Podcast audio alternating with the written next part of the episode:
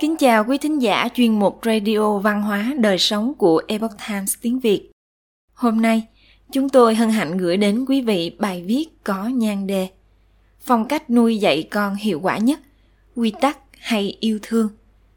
Bài viết của tác giả Thomas Leconer do Ngân Hà chuyển ngữ.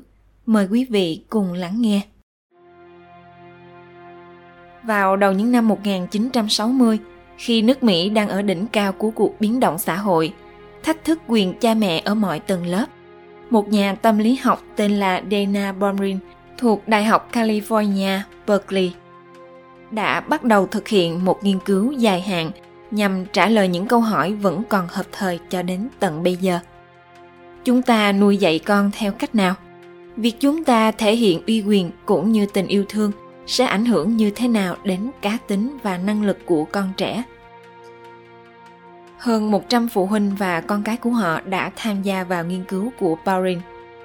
Khi bọn trẻ học mẫu giáo, trung học và phổ thông, các nhà nghiên cứu đã dành 50 giờ quan sát các tương tác giữa cha mẹ với con cái của mỗi gia đình ở nhà và trong phòng thí nghiệm. Đồng thời phỏng vấn các bậc cha mẹ về những tương tác đó. Ngoài ra, Nhóm nghiên cứu cũng đã theo dõi cách mỗi đứa trẻ tương tác ở trường với nhau. Cuối cùng họ phỏng vấn riêng từng đứa trẻ khi chúng học trung học và một lần nữa ở trường phổ thông. Trên cơ sở nghiên cứu này, Bomrin đã phân chia thành 4 phong cách nuôi dạy con. Mỗi phong cách được xác định bởi việc cha mẹ thực hành yêu cầu và đáp ứng. Yêu cầu liên quan đến việc cha mẹ sử dụng quyền hạn của họ, cách họ theo dõi hoạt động của con thực hiện quyền kiểm soát và thúc đẩy con hành xử như mong đợi. Đáp ứng đề cập đến việc cha mẹ bày tỏ yêu thương, cách họ đáp ứng nhu cầu và mong muốn của con cái, và cách họ trợ giúp con đáp ứng kỳ vọng của cha mẹ. Kết quả trên những đứa trẻ, mỗi phong cách nuôi dạy con đều kết hợp cả khả năng yêu cầu và đáp ứng, và chúng ảnh hưởng lên những đứa trẻ như thế nào.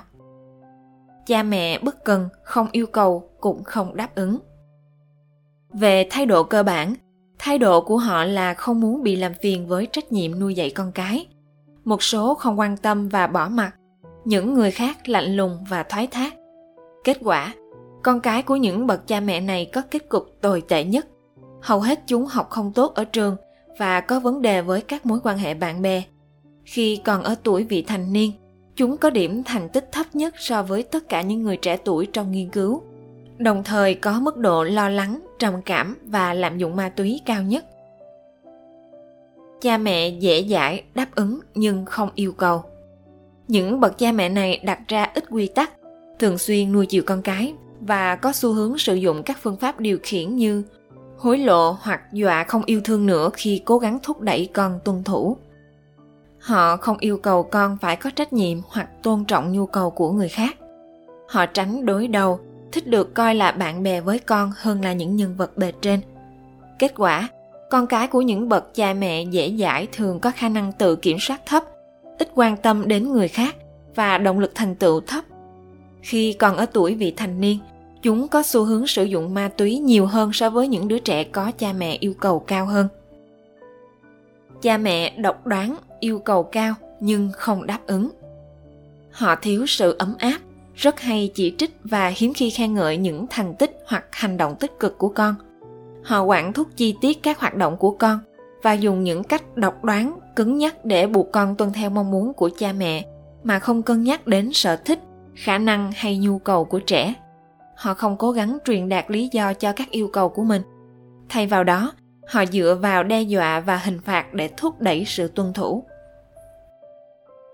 hậu quả của việc không vâng lời rất khắc nghiệt và đôi khi không thể đoán trước được. Kết quả, những đứa trẻ nuôi dạy theo cách này coi cha mẹ chúng là những người độc đoán và khó tiếp cận. Những đứa trẻ này thiếu tự tin, dễ bị lo lắng, trầm cảm và dễ thỏa hiệp trước tầm ảnh hưởng của bạn bè. Các bậc cha mẹ chừng mực đều yêu cầu và đáp ứng, kỳ vọng cao và hỗ trợ tốt. Họ ấm áp và nuôi dưỡng cũng như khuyến khích tính cá nhân và tính độc lập phù hợp với lứa tuổi của con. Nhưng họ cũng coi trọng việc con tuân theo các yêu cầu của người lớn. Họ biết con mình đang ở đâu và đang làm gì. Họ khen ngợi hành vi tích cực, đưa ra những lời giải thích hợp lý cho các quy tắc và kỳ vọng của họ, đồng thời lắng nghe quan điểm của con mình. Họ có thể chấp nhận ý kiến nhưng không đưa ra quyết định chỉ dựa trên mong muốn của con. Bởi vì hậu quả của hành vi sai trái sẽ gắn liền với hành động của đứa trẻ kết quả trẻ em có cha mẹ chừng mực có mức độ tự tin tôn trọng người khác tự chủ và thành tựu ở trường cao nhất xác nhận từ nghiên cứu 10 năm của 20.000 gia đình. Tính ưu việt của việc nuôi dạy con cái có chừng mực, kết hợp cân bằng giữa yêu cầu và đáp ứng. Đã được khẳng định trong một nghiên cứu 10 năm của nhà tâm lý học Lawrence Steinberg thuộc Đại học Temple. Nghiên cứu này chỉ tập trung vào trẻ em những năm tuổi thiếu niên, trong khi nghiên cứu của Bomrin xem xét 100 gia đình. Steinberg đã điều tra 20.000 gia đình từ chính cộng đồng đa dạng trên khắp Hoa Kỳ để minh họa bốn phong cách nuôi dạy con sẽ ảnh hưởng đến con như thế nào ở tuổi thiếu niên. Hãy xem xét cách cha mẹ thuộc mỗi phong cách giải quyết một tình huống phổ biến của một thiếu niên, đó là con về nhà muộn sau giờ giới nghiêm. Một, Cha mẹ độc đoán sẽ áp đặt một hình phạt mà không có hoặc không cần thảo luận. Điểm mấu chốt là tuân theo quy tắc khoảng thời gian đã đề ra. 2. Cha mẹ dễ dãi có thể không hài lòng về việc đi muộn, nhưng sẽ tránh đối đầu về việc này. 3. Những bậc cha mẹ bất cần, thậm chí sẽ không đặt giờ giới nghiêm, hoặc nếu có, họ sẽ không quan tâm nhiều đến việc về muộn. 4. Các bậc cha mẹ chừng mực sẽ nghiêm túc xem xét việc về muộn. Họ sẽ tìm hiểu lý do tại sao con họ về muộn, thảo luận về tính hợp lý của lý do và giúp con của họ biết lý do tại sao một người có trách nhiệm sẽ luôn gọi điện thoại hoặc nhắn tin để báo cho cha mẹ chúng biết rằng chúng đang an toàn nhưng sẽ về muộn cha mẹ chừng mực chú tâm vào việc thanh thiếu niên hiểu rõ quan điểm của cha mẹ và cam kết thực hiện hành vi có trách nhiệm hơn trong tương lai nếu vấn đề về muộn tái diễn sẽ có một cuộc thảo luận về các biện pháp hợp lý để thúc đẩy sự tuân thủ trong nghiên cứu của Steinberg cũng như của Baumrin, thanh thiếu niên từ các gia đình chuồng mực đều xuất sắc trong tất cả các tiêu chí. Họ là những người tự tin nhất, ít lạm dụng ma túy và rượu nhất, cũng ít gặp vấn đề về lo âu hoặc trầm cảm nhất. Họ đã đầu tư nhiều thời gian nhất cho việc học và đạt điểm cao nhất. Vậy bài học kinh nghiệm rút ra từ các nghiên cứu của Stanberg và Bomrin là gì? nếu bạn muốn đóng góp tối đa cho sự phát triển tính cách và năng lực của con, hãy kết hợp cả yêu cầu, thực hiện quyền hạn cần thiết và sự đáp ứng, biểu hiện thiết yếu của tình yêu thương phong cách nuôi dạy con cân bằng chừng mực này bao gồm các yếu tố quan trọng sau một, tự tin đặt ra các kỳ vọng cao nhưng phù hợp với lứa tuổi hai, yêu thương và hỗ trợ tốt con trẻ để đạt được những kỳ vọng đó 3 giải thích hợp lý về các quy tắc và yêu cầu của phụ huynh. 4. Ghi nhận cả sự vâng lời và tính độc lập phù hợp với lứa tuổi của con. 5. Kỷ luật công bằng và hợp lý khiến trẻ em có trách nhiệm với các kỳ vọng. Điểm quan trọng là sự phát triển của tinh thần trách nhiệm. Cha mẹ sẵn sàng trao đổi ý kiến tự do để trẻ có một cuộc thảo luận công bằng và cha mẹ sẽ đưa ra quyết định cuối cùng.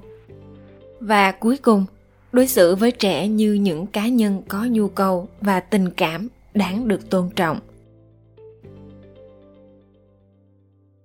quý thính giả thân mến chuyên mục radio văn hóa đời sống của epoch times tiếng việt đến đây là hết để đọc các bài viết khác của chúng tôi, quý vị có thể truy cập vào trang web e itviet com cảm ơn quý vị đã lắng nghe, quan tâm và đăng ký kênh Chào tạm biệt và hẹn gặp lại quý vị trong chương trình lần sau.